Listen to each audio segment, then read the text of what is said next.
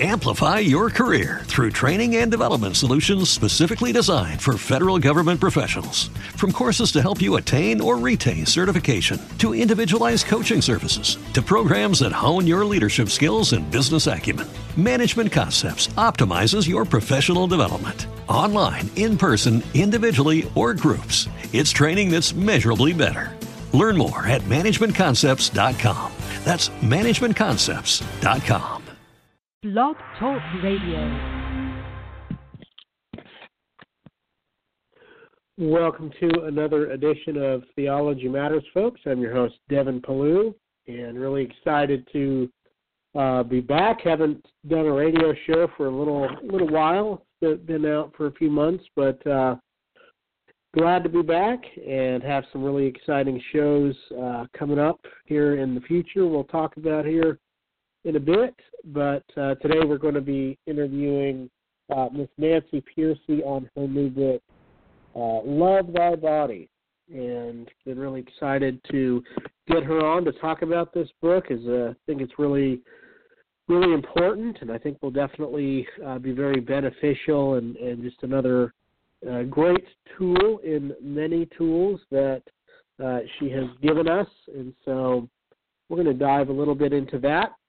Uh, if you've not liked us on Facebook, you can go to uh, Theology Matters with the Pellews. And uh, on that uh, Facebook page, you'll see a lot of the shows that we've done.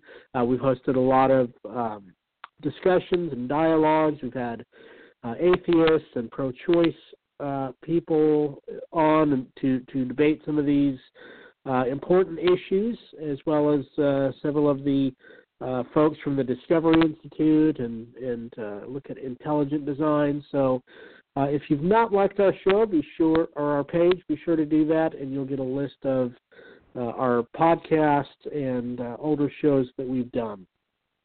So, that being said, let me go ahead and introduce uh, kind of this this episode of Theology Matters. We're going to be talking to the best-selling author and professor Nancy Pearcey.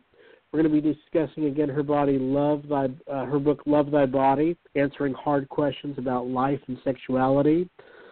Uh, in this book, uh, Ms. Pearcey fearlessly and with compassion makes the case that secularism denigrates the body and destroys the basis for human rights. Throughout, Pearcey sets forth a holistic and humane alternative available to all, one that offers authentic, reality oriented solutions that embrace the dignity of the human body and provide a sustainable basis for unalienable human rights. Ms. Pearcey has been a visiting scholar at Biola University's Torrey Honors Institute, professor of worldview studies at Cairn University, and Francis A. Schaeffer Scholar at the World Journalism Institute. Currently, she's a professor of apologetics and scholar in residence at Houston Baptist University, and a fellow at the Discovery Institute Center for Science and Culture, and editor at large of the Pearcey Report. Miss Pearcey, are you there? I sure am. Ready to go. well, I appreciate you uh, you coming on and joining us to talk about your new book. Uh, for those maybe who are not familiar with some of your your other works, probably one of the most popular works uh, you have done was Total Truth, and uh, maybe you want to take a minute or so uh, just to talk about that and uh, what what exactly is in there. Yeah, well, Love Thy Body builds on Total Truth, and so I'm glad you're starting there. Um, Total Truth deals with the the breakup in the concept of truth itself. And uh, Francis Schaeffer was the first person to sort of sound the alarm on this in uh, in evangelical circles, and he pointed out that uh, people used to have a comprehensive view of truth. They knew that there were natural truths and there were moral truths, and they thought that they were integrated into one, one total system. Uh, with the rise of modern science, many people began to think that the only reliable knowledge is empirical facts, what's, what's scientifically knowable.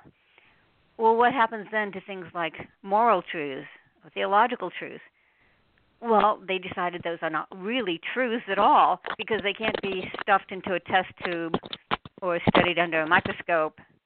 So they're not really truths after all. They're just private subjective values. Those are your your personal preferences. So he uh, Schaeffer Schaeffer used the image of two stories in a building, where the lower story became um, empirically knowable truths, what's rational, what's objective, and the upper story became defined as the area of personal preference and personal values. In in the secular world, this was called the fact value split. Uh, Schaeffer didn't use that term, but um, when I discovered that the secular world understood the same thing, they just had a they just had a name for it. They called it the fact value split. Um, th- and then I wrote Total Truth to help Christians understand that th- this is the mindset. Uh, it's it's the grid. Well, as my st- my students say, this is the matrix.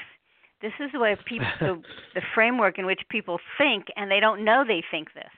So that if you try wow. to communicate a Christian view, they immediately, without even thinking about it, put it in the upper story where they they hear it as you making a statement about your personal faith, your personal beliefs, what makes you feel better, and that's why they can say, well, that may be true for you, but not true for me, it's because they have the split view of truth, where they've decided right. that theological truths are not really truth, and they don't even hear you making an objective truth claim. Yeah, I, I love that. You know, I, I do work on the college campus and um, kind of give that the, the, some kind of analogy. And I would ask, um, you know, how how far is the sun from the earth? You know, is it uh, just you know, can we know for certain? You know, is it 93 million miles away? Is that true for me? And somebody else says, well, it's only only six million miles away. Uh, we we just wouldn't think like that, right? We would say, no, there's an objective way to test that, but you know, you're so right. When it comes to the religious truths, it just seems like those are kind of personal preference or or up for grab. Exactly, and that's why you can hear people say, "Well, that could be true for you, but not true for me." They would never say that in terms of facts. Here's, here's another way of uh, thinking about it. We often hear people say, um, "Don't impose your values on me," but we never hear people say, "Don't impose your facts on me." Because you know, values are considered personal preference. Facts are considered right. objective and true. That's that split view of truth at work. Yeah, that's such a great analogy, and, and we really do see it. Uh, and then the other book you did, uh, Finding Finding Truth. I think I've I've had you on the podcast before. We talked a little bit about that book, but maybe for those who didn't who didn't hear the the podcast, tell us a little bit about Finding Truth. Yeah, I'm really excited about Finding Truth because it gives us a way to test any and all truth claims. I don't know about you, Devin, but you probably are read a lot of books on apologetics and philosophy and worldview, and I sometimes find it overwhelming. I feel like, well, uh, you know, there's this, this argument applies to that view, and this argument applies to that view, and this argument applies to another view. And I think, how am I going to remember all that? There is no way I can master and remember all of these arguments and have them at my fingertips when I'm talking to a real person. Well, finding truth gives one simple, systematic way, strategy of answering all the isms. And it's what's really exciting is it's based on Romans one. So we can it's not it's not something any person invented. It's it's from scripture, it's from God's word. And it's in Romans one, Paul says if you don't acknowledge the transcendent creator, you will end up making a god, an idol, out of something in the created world. Right? They exchange the truth of God for something in the created world. And we don't, you know, obviously idols are not just golden calves, statues. An idol can be an intellectual concept as well. So, take for example, um, materialism, modern materialism, which is um, you know rampant on the secular campus today. It says every what is the ultimate what is the ultimate reality? Where does everything come from? Matter. Well, so matter is in a sense uh, functioning as its God, as the ultimate reality, as the uncaused cause of everything else. So matter is its idol. So it functions as an idol in the biblical sense because it takes the place of God. And you can do that with every religion and every philosophy. You can say, okay, if they don't acknowledge its transcendent creator, there will be something within the cosmos that it will have to choose as its ultimate. And then I go on to show wow. why that that all you can always I go on to show how that will always be ineffective. It will always be inadequate. Why? Because if you take part of creation, it's always a part, and a part cannot explain the whole. And so once you get the, the the strategy down, you can take any ism and show it doesn't. It's not enough to explain. Well, take materialism since we already mentioned that. Materialism will never be enough to explain the human person because it says it has to deny everything about you that's not material. It has to reduce people to bio complex biochemical machines, and so it says free will. Nah, it's it's an illusion. Um, love, meaning, and even consciousness. That's the issue today, uh, sort of on the front lines, is what is consciousness? Well, there are right. philosophers saying it's an illusion. So they have to deny everything about the human being that's not reducible to matter. And so as a result, it will never be big enough, so to speak, to explain all of human reality. And you can do that with every ism out there. You can show why if it choose it has to choose something in the created order as its God and then it will never be big enough to explain all of human experience. And what's philosophy supposed to do, after all, is to explain reality right. as we experience it. So that's what Finding Truth that's does. Right. It, it's, it's it's a great equiper for anyone who's trying to make sense of secular and and religious worldviews. Yeah, it's a it's a phenomenal book, and uh, you guys can go back on our podcast and listen to that. I think we did almost a two-hour episode uh, on that book, so be sure to uh, to Google Google Theology Matters. Uh, Nancy Pearcey and that that work should come up as well. So tell us a little bit about the the new book. I figured we could spend a little time and just delve into the chapters. But what would you say, kind of as an overview of? Uh, I guess would suppose this is your newest work, uh, "Love Thy Body."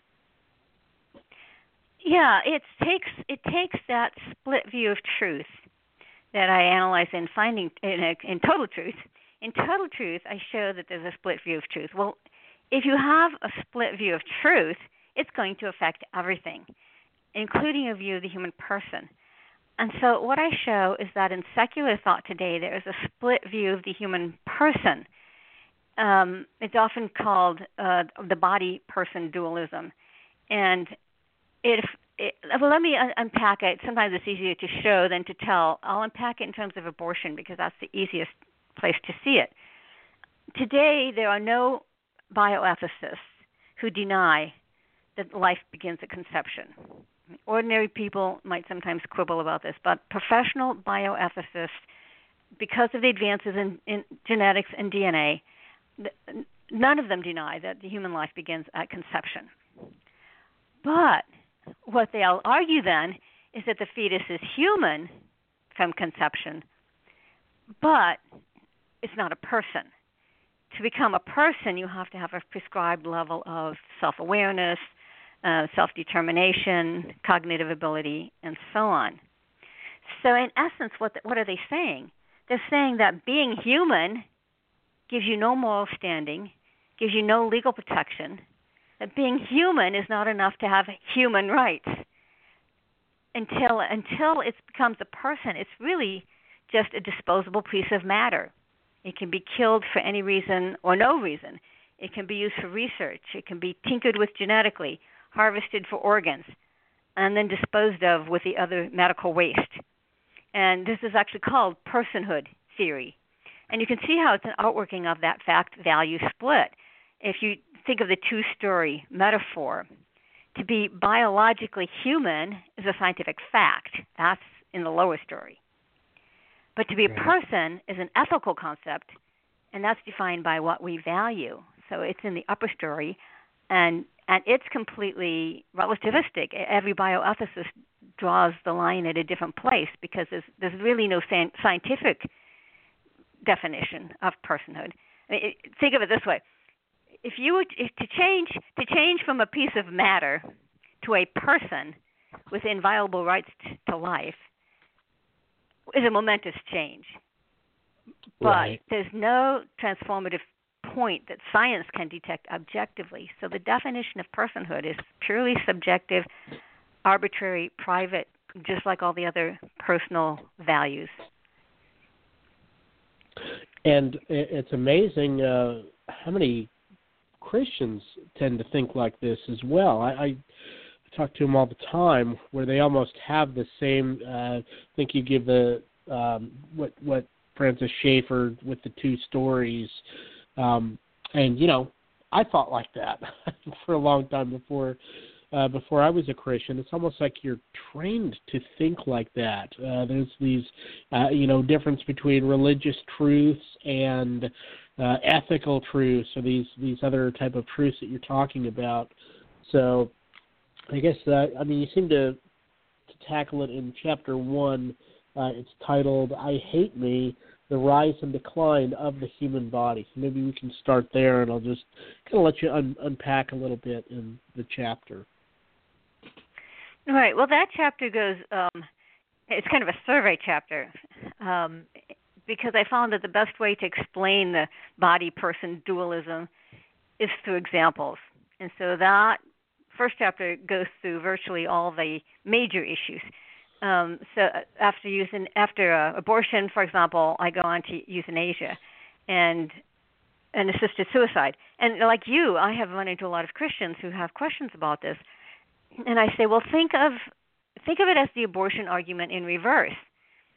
If bioethicists are defending abortion by saying anyone who has not achieved a certain level of cognitive awareness is not really a person, then they defend euthanasia by saying if you lose certain cognitive abilities, you're no longer a person, even though you're obviously still human.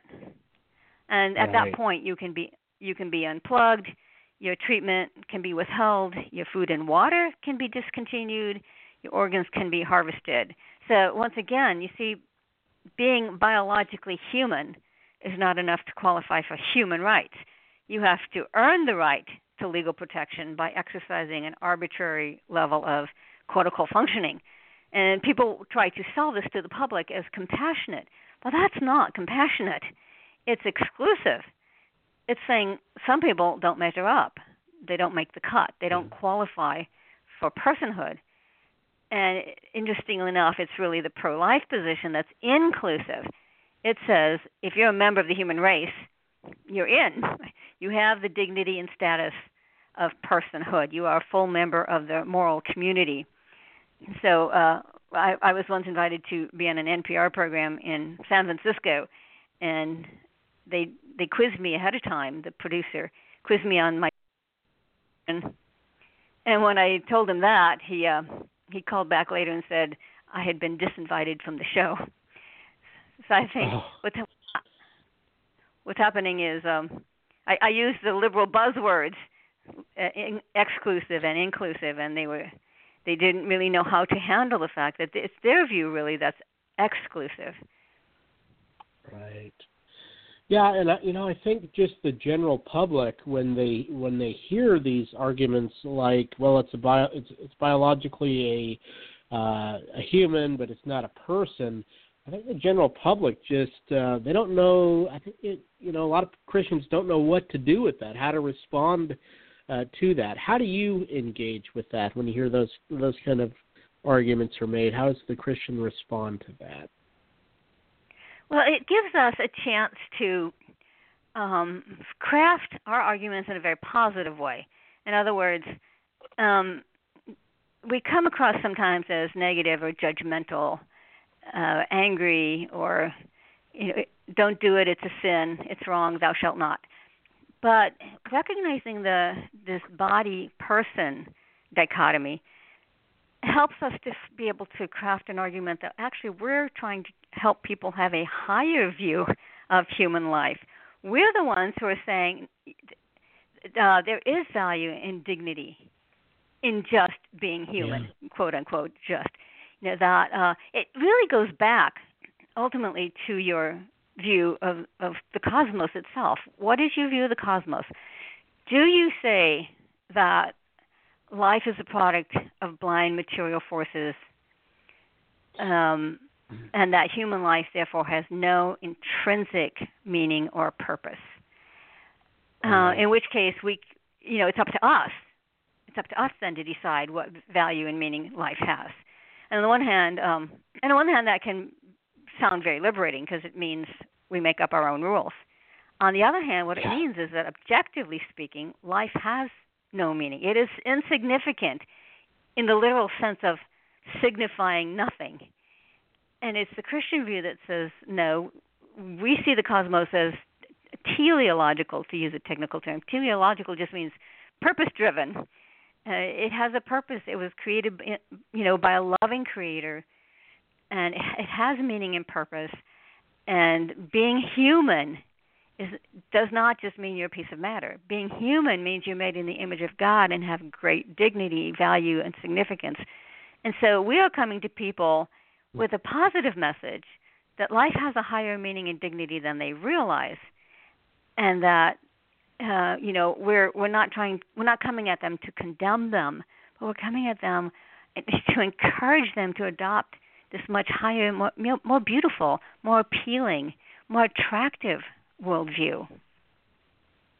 Yeah, page twenty, page twenty-one of your book, you you kind of flesh that out as you're saying. You have a quote that says, um, "Christianity holds that uh, body and soul together from an integrated unity. That the human being is an embodied soul.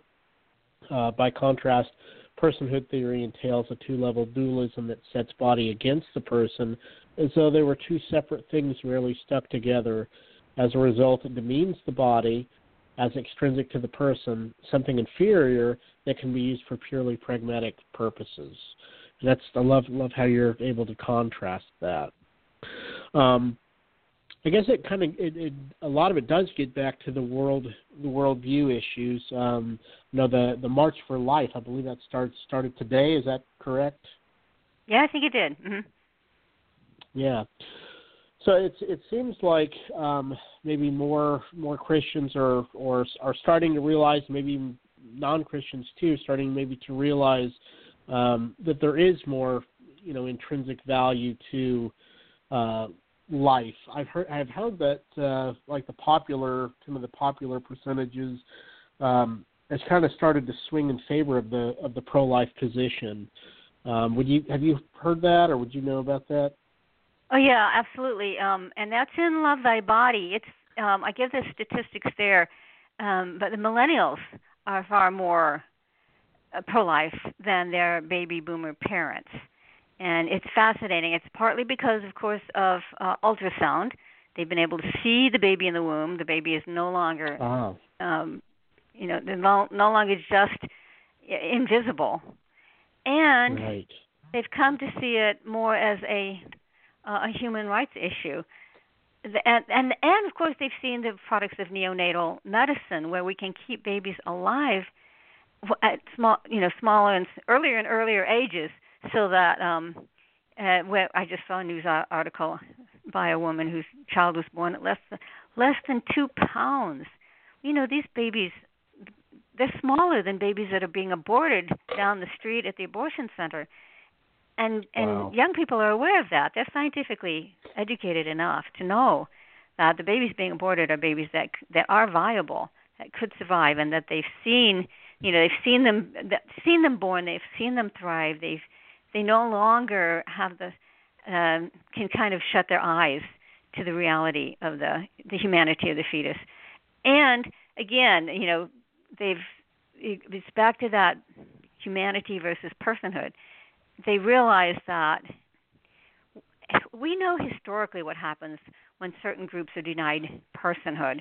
We've seen it, well, most dramatically in the 20th century with the Holocaust and with and with communism. The Holocaust decided that certain groups were not fully human. You know, Jews, Jews, Slavs, Gypsies, and others were not fully human.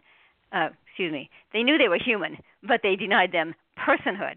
That's the distinction. Right. They right. denied them legal personhood, and the same with the Soviet Union. We've seen what happens when groups are, are denied as uh, labeled as sub persons or non persons. Uh, that's that's the terminology used even today by bioethicists. They will say the fetus is a human but is a non person. So now we have this strange creature that's human but non person, which is which which sounds counterintuitive because in the past we've always thought human a human is a person, and the Christian yeah. still thinks that. But the non-Christian today right. says no, you can be a human non-person. But we've seen the consequences of that, and we know that it always leads to some group being suppressed, exploited, and ultimately eliminated. We know that it leads to inhumanity and tyranny. Yeah, I love you know to your point with the with the younger generation um, seeming to be more pro-life. Um, you know the reasons you outline it's it's like really because our science has gotten better and kind of uh, shown uh, life does begin at conception and uh, kind of really the, it's the science that leads us to uh, to that conclusion about uh, protecting life and life beginning at conception. It just seems uh, with the whole personhood thing, it just seems almost like uh, an escape hatch uh, to try and to, to still have the abortion, but you're not able to uh, have that grounding in biology anymore. How how would you how would you answer that objection when they're saying it's a human but not a person? Well, I like what you the direction you were taking that, and that is that uh, today it's Christians who are the it's Christians who are holding up uh, the value of science and biology. That if you're biologically human, that counts. We have a higher view of, of, of biology. You see, essentially what they're saying is, as long as the fetus is just a body and not a person, it can be killed for any reason. Well, we're saying no. If you're a body, if you're biologically human, that should be enough to count it's Christians who are saying uh, it's the scientific facts are what count, and not just with with this subject. Um, obviously, yeah. with questions of, of uh, homosexuality, transgenderism, and so on, all across the board.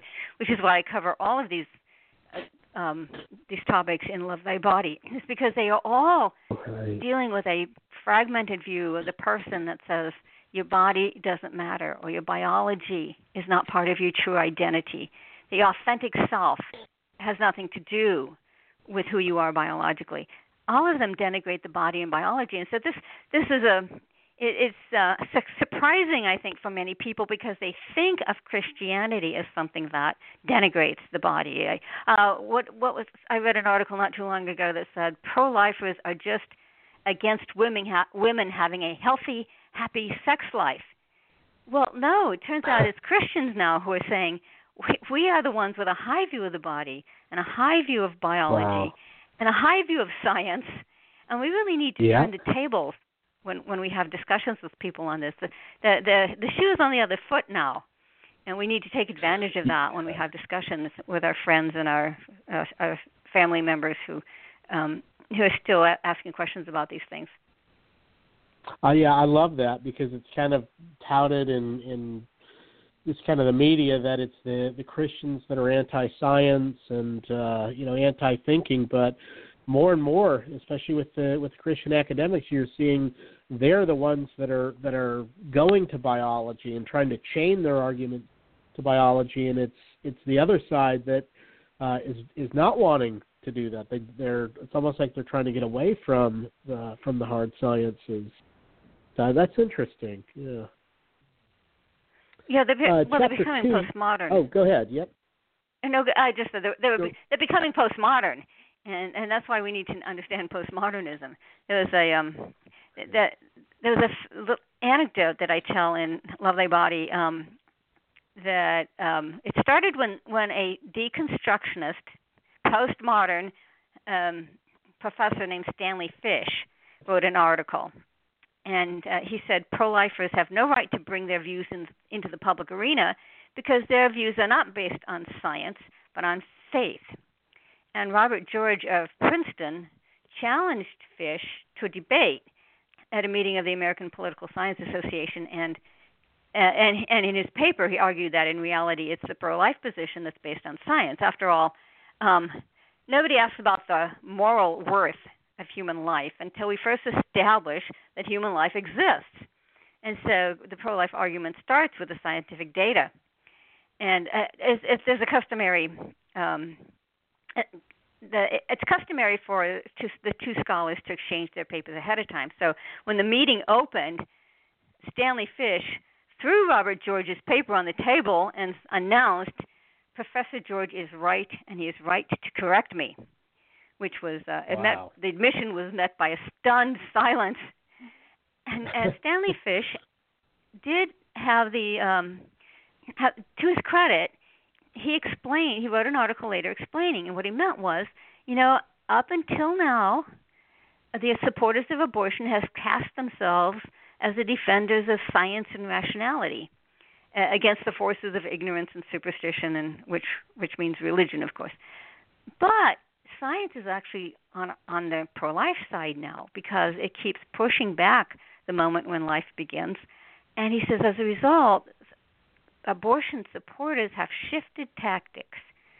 They now are the ones who are rejecting science and have shifted to this concept of personhood, which is non scientific, non empirical, cannot be detected objectively.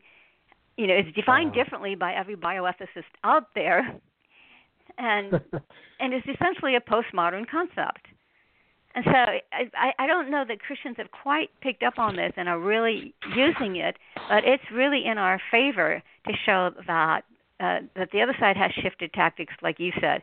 They shifted tactics they no longer appeal to science, and in fact, you in in Love Thy Body, I give some examples of of abortion supporters saying, "Oh well, who cares about the science? Who cares about the science? Uh, we need to move beyond science. Uh, we need to start just arguing for uh, women's rights, or uh, you know, we need to start arguing that the Declaration of Independence is wrong. Not all life is equal. The mother's life, you know, takes precedence over the baby's life, and so. In other words, they're they are consciously starting to say we need to move beyond the scientific facts. Oh, that's that's good. Uh, good good stuff. Folks, we're going to take a quick uh, tune-up break or so. Uh, if you would like to, uh, are you okay to uh, answer a few questions if people wanted to call Miss Pearcey or? Sure, that would be great.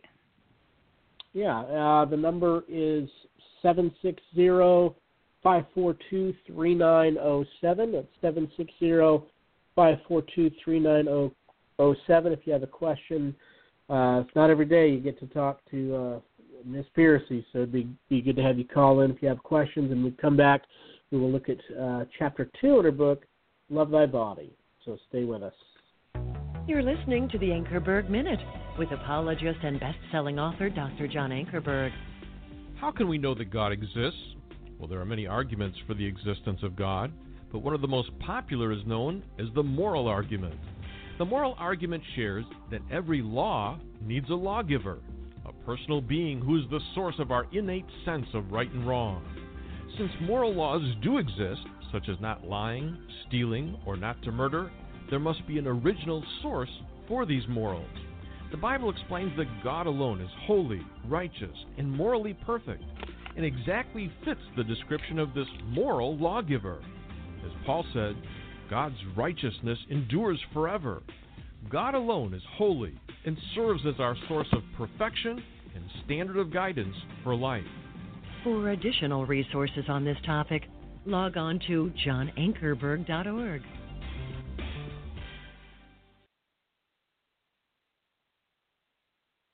My name is Scott Klusendorf. I'm the president of Life Training Institute, and I'm a guest lecturer in bioethics at Biola University. The Case for Life was written to express to the believer in Jesus Christ that he or she can make a defense for what they believe on the pro life issue without offending people by being gracious and yet at the same time bringing solid logic and argumentation to the debate so that unbelievers look at the Christian at that point and go, wow, Christianity has something relevant to say on a crucial moral issue of our day. Maybe, just maybe, it has something relevant to say on other big issues as well. Because once you start talking about the ultimate questions, like do humans have value for what they are or what they can do? Is truth real and knowable or is it just a preference like choosing ice cream? Once you bring those questions to the table, it's a real short journey over to the other questions over here, which have to do with how do we get right with our Maker? How do I, as an individual, get my, my life in line with the creator of the universe. It's a nice bridge right into talking to people on evangelistic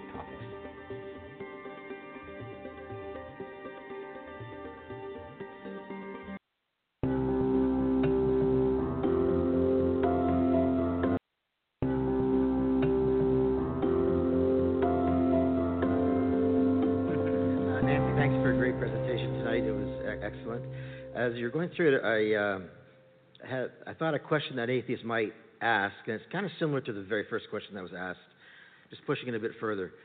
If a materialist asked you, why should I believe what you are calling general revelation is true, rather than, than my materialism, based on science, how would you respond to that? Yeah, it's all it's all about what is the purpose of a worldview or philosophy. Is the purpose of a philosophy to create castles in the air, nice little systems that hang up in the abstract realm, or is it to explain the real world? If it's to explain the real world, then it has to fit the real world. You know, that's why we go to general revelation, which is you know their their own. And notice I kept stressing their own experience doesn't fit their worldview. It's not like I'm telling them I disagree with you. We're pointing out that you yourself say that when you take your, like Steven Pinker, you take your lab coat off and you go home and you switch to a completely different paradigm. So it has to do with what is the purpose of a worldview. Most people want a worldview not, not for some abstract little logically coherent system. Yeah, like I kept saying, uh, the uh, reductionist view is very logically consistent. If you start with natural causes alone, we will end up as being complex machines. That's logically consistent. But it's hanging up here in the abstract realm, doesn't fit the real world of even those who profess it. So I would press them to to the question of why are you even why are we discussing philosophy? We want a philosophy that explains how you and I actually have to live in this world. All right, folks, and we are back with Miss Nancy Pearcey, and you got to hear her in action a little bit there, and uh, just so so happy to have her join us. We're talking about her new book, Love Thy Body, and uh, just a, a, fascinating work, just full of uh, great research and uh, very thought provoking. Very thought-provoking uh, work for sure. Uh, in chapter two, you it's called the the joy see, get the full full thing here. The joy of death. Uh, you must be prepared to kill. Uh, maybe you could talk a little bit about uh, chapter two, and uh, when you get a minute, if you could talk a little bit about uh, Peter Singer, maybe for those who don't know uh, who he is, and just some of the stuff you have there. Yeah, well, you know, we have actually covered much of chapter two because it then zeroes in on abortion. In other words, um, chapter one is an overview, and then chapter two starts with my first real issue, which is uh, uh, abortion. Um, but Peter Singer is, would be a good example of someone who adopts personhood theory, and what he says is the uh, you know the, the, from from conception you are a human organism, as he puts it, but you are not a person and a person has to have some level of self awareness. Um, he has a, a list of different qualities that you have to have if you're going to qualify as a person. But of course, his list differs from every other bioethicist out there. Um, so again, like, like we were saying before the break, it, personhood is a postmodern concept. It's very relativistic, and that right. applies. By the way, that's chapter three is euthanasia, which we've also touched on already as well. Um, is as soon as you make a distinction between a person and uh, a, a human and a person, you, you're making invidious distinctions that you know historically we know that various groups have once they once they're co- considered subpersonal, uh, then they're considered right for exploitation and even you know putting them in concentration camps and killing them. So I, I think that people need to realize that this is not just an academic discussion of terms, but that it has real world consequences. Wow, that's good. I think you're you're right. Real real world consequences uh, for real life people. That's good. Well, let's uh, maybe look at uh, number four, um, schizoid sex hijacked by the hookup culture. Talk a little bit about this this chapter for us, if you would. Right. So here I am trying to show that this body person division is is what is under, underlies all of the all of the issues, the secular ethic in every area. And so think about the hookup culture. um, and how it denigrates the body. The rules of the game of the hookup culture, as uh, as every college student knows, the rules of the game are no love, no relationship, no commitment.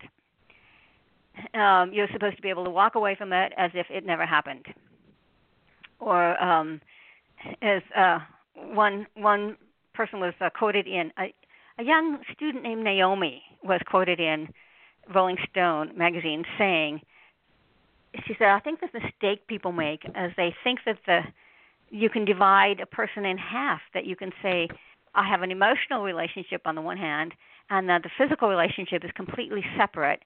And as she put it, and there are clean lines between them. So you can almost imagine you know, Schaeffer's upper and lower story here with clean lines between them people think they can be purely physically involved and not involved as a whole person. Well, some people think, well, this kind of hedonism doesn't that give sex too much importance? And I would say no, it gives sex too little importance. Another quote. This wow. was in Rolling Stone as well. Uh, a young man told Rolling Stone magazine, "Sex is just one piece of body touching another piece of body. It is existentially meaningless. So, what we're seeing here is that people are trying to live out that two story dualism, dichotomy, the two story split in terms of their behavior. They're trying to say, I think I can be physically involved and not and not emotionally involved. I in in Love Thy Body I found several quotes from college students saying to to be in the hookup culture you have to respond just physically and turn yourself off emotionally. Or they'll say, you know, we get physically involved uh, without being emotionally involved. They, and yet at the same time, at the same time, they don't really like this. There's a researcher named Donna Freitas who interviewed hundreds of college students, and on the one hand, they would say, "Oh yes, the hookup culture is wonderful. It's liberating. It's fun. It's exciting." And then, as she spent more time with them, they began to privately admit that they find their meaningless sexual encounters very disappointing, that they feel hurt and lonely, and that they wish they knew how to create a genuine relationship in which they're known and loved as whole persons.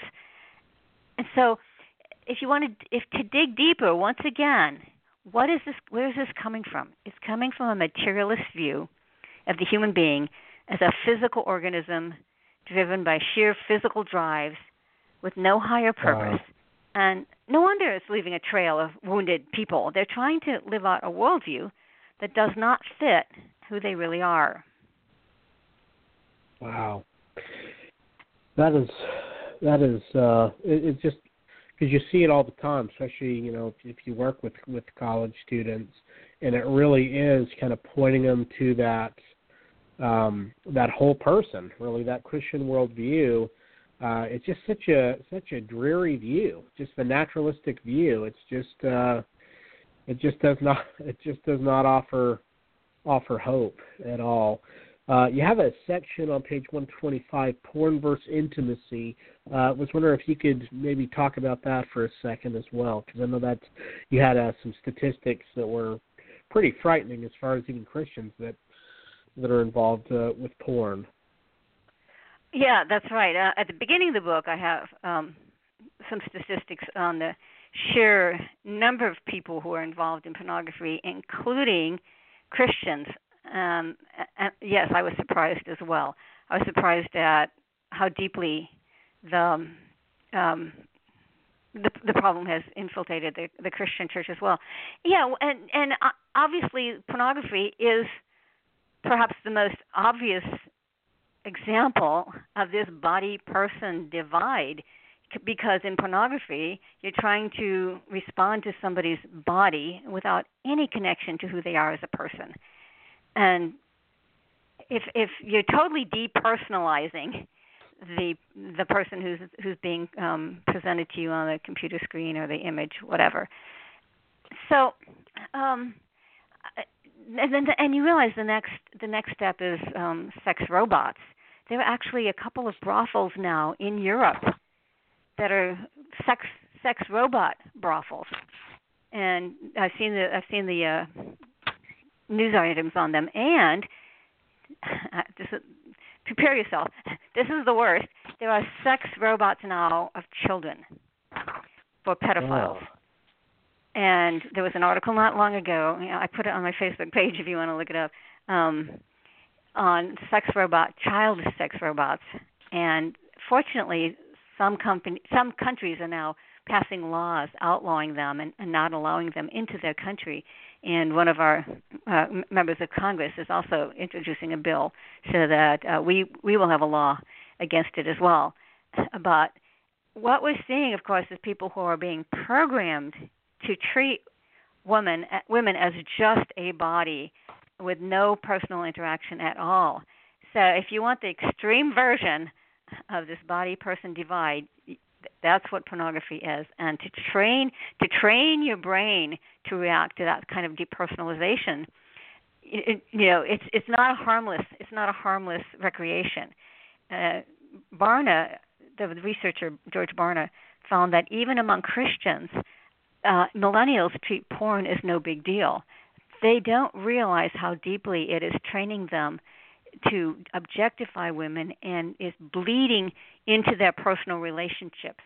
Um, they're not able, when they do get married or do have a serious relationship, they're finding that they're not able to respond to real women. They've, they've been so used to responding to this depersonalized image that they no longer can respond in a loving relationship to a real person. So it's destroying relationships. Wow. Maybe for those listening who may have friends or family members that are caught up uh, in that, what how does the Christian respond to this? How do we help uh, our friends or family uh, work through this who who may be, you know, in this? Well, it's um it certainly there are um good organizations out there that deal with it because it is a kind of of addiction. When you see pornography, your brain is flooded by dopamine and other chemicals. And that's where you get that sense of high, just like you do with alcohol, and drugs, and so on. It is very, very similar. And it actually begins to reprogram your brain, chemically speaking. Wow. And and when your brain is flooded by a chemical like that, dopamine, um, it eventually starts shutting down the receptors because there's too much dopamine. That's why you're getting a high because there's actually too much, more than your body needs, and therefore it begins shutting down those receptors, which means you don't get as much of a high next time. So event- then eventually you have to go to ever more hardcore porn in order to get the same high and that's how it becomes an addiction. It is it is literally like a drug addiction because your your body is responding to the dopamine in your brain. So that's why it's so dangerous. I mean, we now know that porn um, is not only addictive, but it, it leads it feeds into sexual violence against women. It destroys relationships. It feeds into sexual trafficking and prostitution uh, there's an organization uh, that is addressing specifically young people. It's called Fight the New Drug. And their slogan is Porn Kills Love. Porn Kills Love. So they're helping, wow. they're trying to reach millennials with the message that porn is a lot more uh, devastating than, than many people think. It, it really is very damaging to you as a person. That's that's good. And that, again, folks, that's chapter four uh, in this book. So very uh, very good stuff.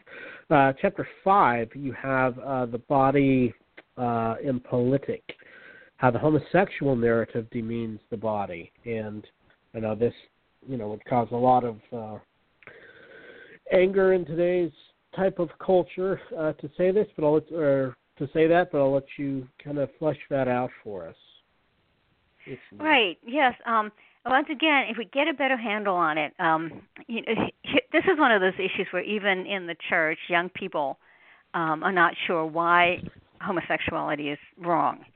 Uh, I teach at a Christian college, and my colleagues tell me that at least that more than half, that more than half of the students do not have a biblical view of homosexuality.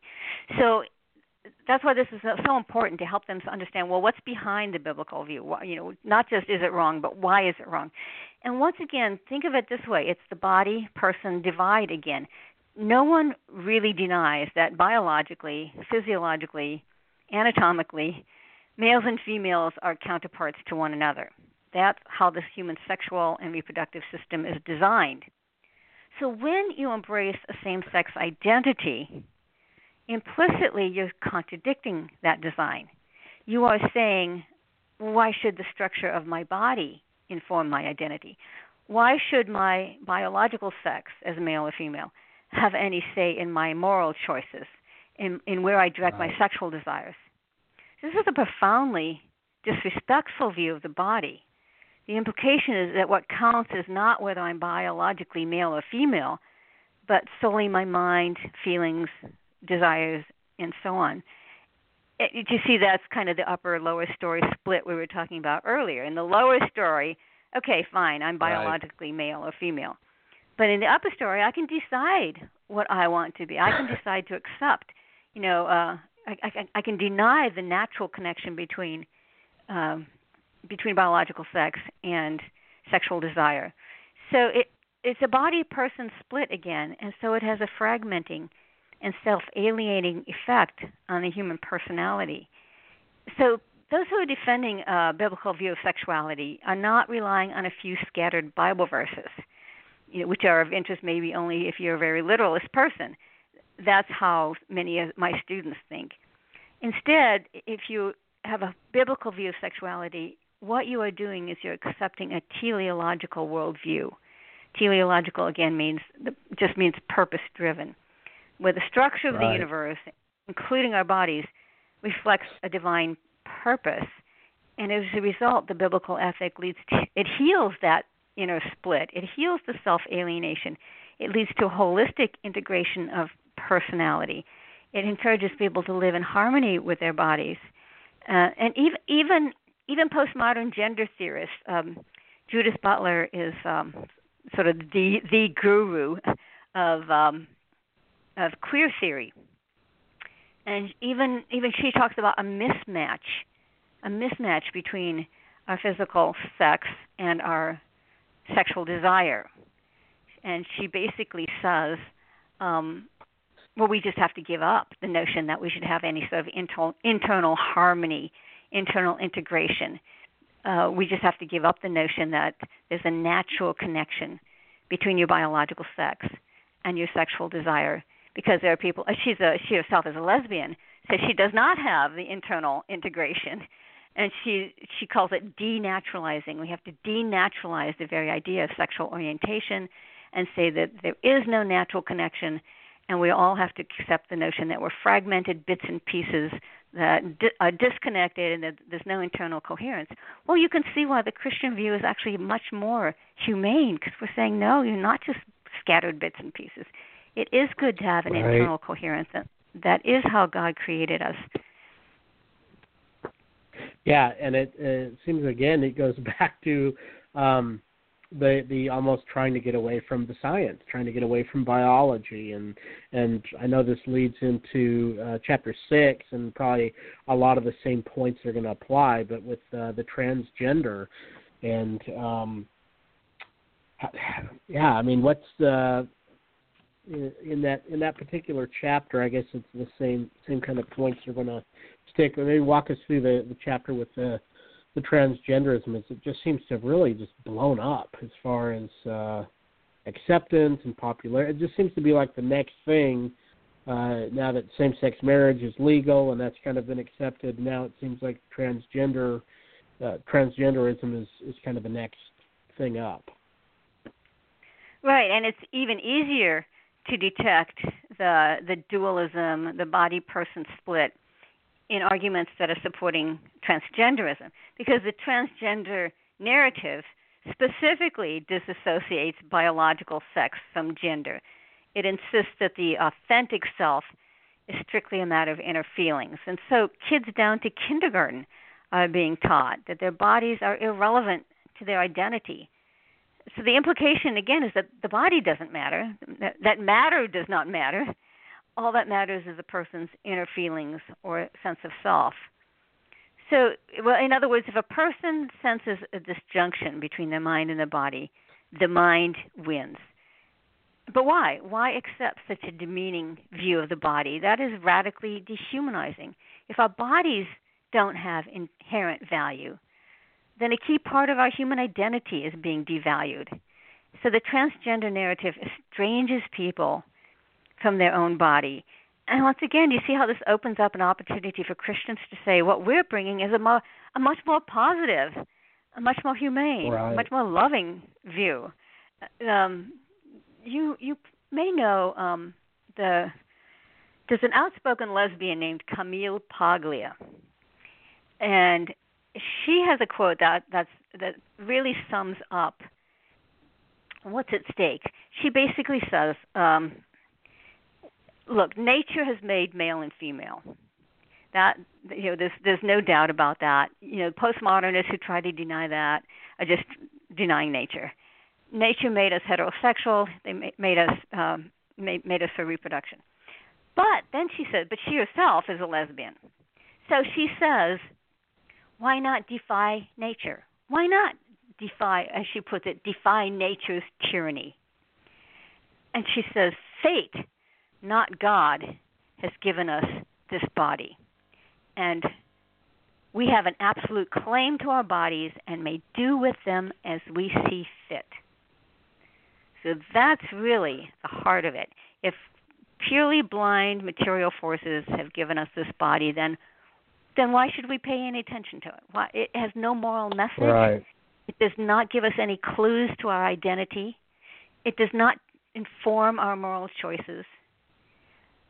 By contrast, Christianity affirms that we live in a structure in a universe structured not by blind forces, but by the loving purposes of a personal creator. And we are called to live in harmony with that structure. So, uh, you know, whereas critics say, well, Christianity is negative and oppressive, in reality, it affirms sexuality as part of our deep design, which which speaks yeah. of God and the beauty of God's character. Yeah, it goes right goes right back again to the worldview issue. That's that's really good. Uh, well, as we come to a close here, maybe you can um, end us on chapter seven: "The Goddess of Choice is Dead: From Social Contract to Social Meltdown." Yeah, this is um, this is going into some of the political and social implications of these issues because people say, well, the sex the the sexual moral revolution is liberation, but in fact, you know, all of these issues we're talking about, it's expanding the coercive power of the state. And why is that? It's because it's destroying pre political rights. So take abortion. In the past, the law recognized the right to life as a pre political right that you have just because you're a member of the human race. The law doesn't create it, the law merely recognizes it. But the only way the state could legalize abortion was to deny the relevance of biology and declare that some humans are not persons. And so the state has claimed the authority to decide arbitrarily which humans qualify for the fundamental right not to be killed. So this is a huge increase in state power. Or take marriage. In the past, the state recognized marriage as a pre political right based on the fact that humans are a sexually reproducing species. But the only way the law can treat same sex couples the same as opposite couples is to deny the relevance of biology and declare marriage right. to be just an emotional commitment, which is what it did in the Supreme Court decision legalizing same sex marriage. But the trouble is that there's endless varieties of emotional commitments, so the state has claimed the authority to decide arbitrarily which ones qualify as marriage. Or tra- wow. transgender, the only way the law can treat a trans woman, someone who's born male, the same as a biological woman is to deny the relevance of biology and to declare gender to be a matter of inner feelings. And so that's why the state is now passing laws, and corporations are passing policies, and schools are passing rules telling us who we must call he or she. And, and by the way, the next stage is parent is uh, parenthood. I've been reading some um, same-sex legal theorists who are saying uh, in the past, the state recognized parenthood as a pre existing reality. It's something that happens when a mother and father give birth to a child. The law recognized that as a prior fact. Only way the law can treat same sex parents the same as opposite sex parents is to deny the relevance of biology because, of course, in a, in a same sex couple, at least the child is not biologically related to at least one of the parents. And so, therefore, biological connection can no longer be the basis of parenthood. And the state will define who, def- who qualifies as a parent. And you will be a parent wow. at the permission of the state. So, notice in all yeah. of these cases, pre political rights are being reduced to merely legal rights, and those are at the dispensation of the state. What the state gives, the state can take away. And so, human rights are no longer inalienable and it goes back to that almost uh, again the the with the flying in the face of just biology. It, it's funny though. It's like sometimes there are things that people just know, even though they may want to hold on to these particular views. Intuitively, they know. Like I'm thinking, uh, like of the Olympics, or uh, recently within uh, mixed martial arts, there was a a man that uh, was a transgender woman and got in there and just uh, knocked the stuffing out of a out of a woman, you know, in in the fights, or uh, where the male's transgender male will run in a female race and you know blow everybody's time away. I don't know, things like that just seem to really intuitively. I think people just know that that is it, it there is a biological component, and it can't be denied. Yeah, and let's um, let, maybe we should end a little on um, what is a what is the Christian view that helps yeah. that helps bolster that intuitive sense. What is the Christian view of the body? And I think it's fascinating that uh, Christians, the Christian Church, has faced similar issues before. In that, at the, early church, was surrounded by world denying philosophies like Platonism and Gnosticism, which treated the material world as a place of, of death, decay, and destruction, and, and, and treated the, the body as a prison. That was the actual word people like Plato used, but the body was a prison that we want to escape from. In fact, in Gnosticism, there were several levels of deities, and this world was created by a low level evil deity because no self respecting God would get his hands dirty mucking about with matter. So, in this context, Christianity was revolutionary. It taught that it was the highest God, the supreme deity, who created the material world. And what's more, he pronounced it very good. An even greater scandal at the time was the incarnation the idea that God, God himself entered into the material world and took on a human body. The incarnation is the ultimate affirmation of the dignity of the body. And finally, at the end of time, God is not going to scrap the material world as if he made a mistake. He's going to renew wow. it and restore it, creating a new heaven and new earth. And the Apostles' Creed affirms the resurrection of the body. So, this is an astonishingly high view of the physical world. There's nothing like it in any other philosophy or religion. And that's why Love Thy Body, my new book, gives people the tools to go beyond a negative message, just you know, it's wrong, it's sinful, don't do it, um, which is true but incomplete, right. and gives them the tools to deploy positive arguments and to show how a biblical ethic is is more appealing, more attractive, more compelling, more humane than any secular ethic. Where can people go to get uh, the book? Well, you can get it just about anywhere books are sold. So you can get it from ChristianBook.com. You can get it from Amazon, uh, Barnes and Noble, your local Christian bookstore. It's available all those places. Is there uh, an, a website in that for people who are wanting to uh, learn more about your work and follow what you're doing?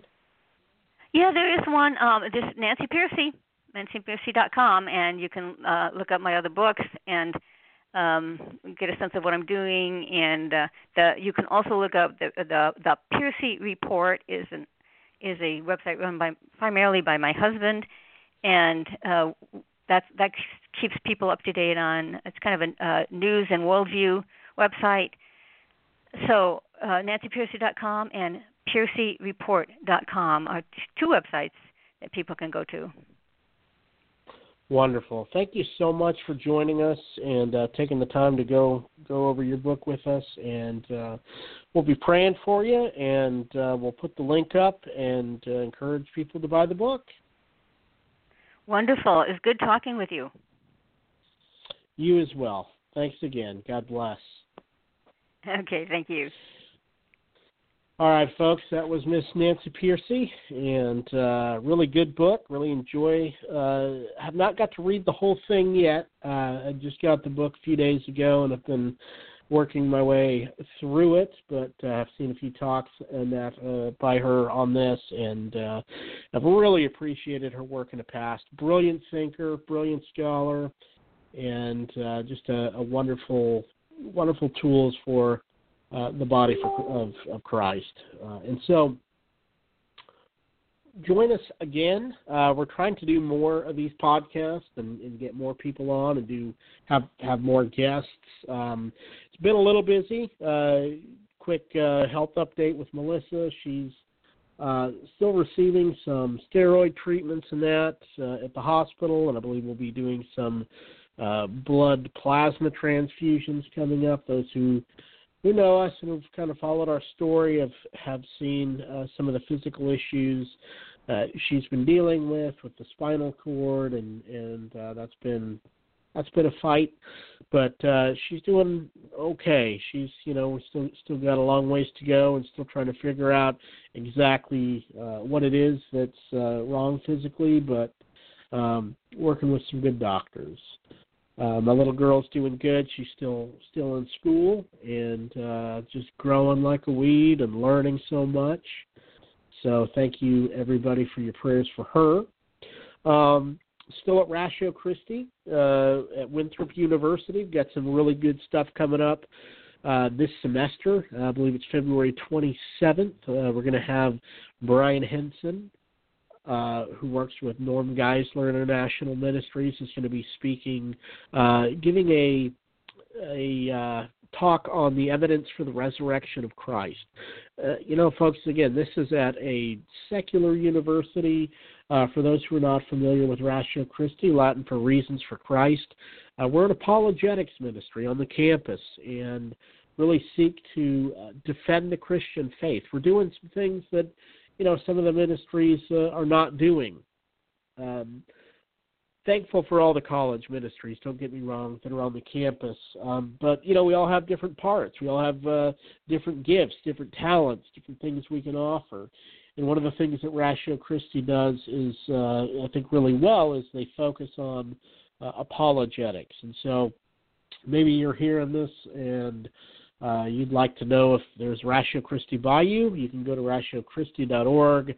Uh, good chances are, if you're by a university or college, uh, there's there very well could be a Ratio Christi there. You could look on our website to find out, uh, and maybe maybe you're the person that uh, wants to start a Ratio Christi in your group. So be sure to check us out. Uh, if you go to uh, see our our site on Ratio Christi. It's ratiochristi.org slash people slash the Pellew's. You can learn more about who my, me and my wife are and uh, kind of some of the stuff we're doing there at Winthrop as well as uh, in the pro life work as well as our podcast and that as well. So uh, Clinton Wilcox is going to be with us next week, and uh, I've done a lot of stuff with Clinton.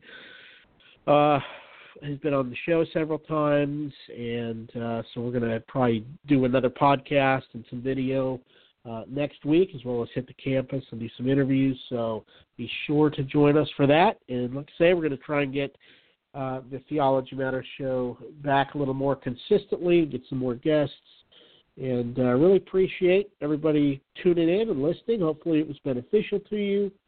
We will be praying for you. Pray for us and uh, we hope to continue to glorify God through uh, loving Him with all of our heart, with all of our soul, and with all of our mind.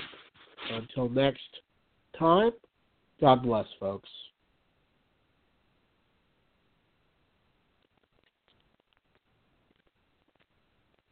Hello, it is Ryan, and we could all use an extra bright spot in our day, couldn't we? Just to make up for things like sitting in traffic, doing the dishes, counting your steps, you know, all the mundane stuff. That is why I'm such a big fan of Chumba Casino. Chumba Casino has all your favorite social casino style games that you can play for free anytime, anywhere with daily bonuses. That should brighten your day a little. Actually, a lot. So sign up now at chumbacasino.com. That's chumbacasino.com. No purchase necessary. VGW Group. Void were prohibited by law. See terms and conditions. 18 plus. With Lucky Land slots, you can get lucky just about anywhere. Dearly beloved, we are gathered here today to. Has anyone seen the bride and groom? Sorry, sorry, we're here. We were getting lucky in the limo and we lost track of time. No, Lucky Land Casino with cash prizes that add up quicker than a guest registry. In that case, I pronounce you lucky. Play for free at LuckyLandSlots.com. Daily bonuses are waiting. No purchase necessary. Void were prohibited by law. 18 plus. Terms and conditions apply. See website for details.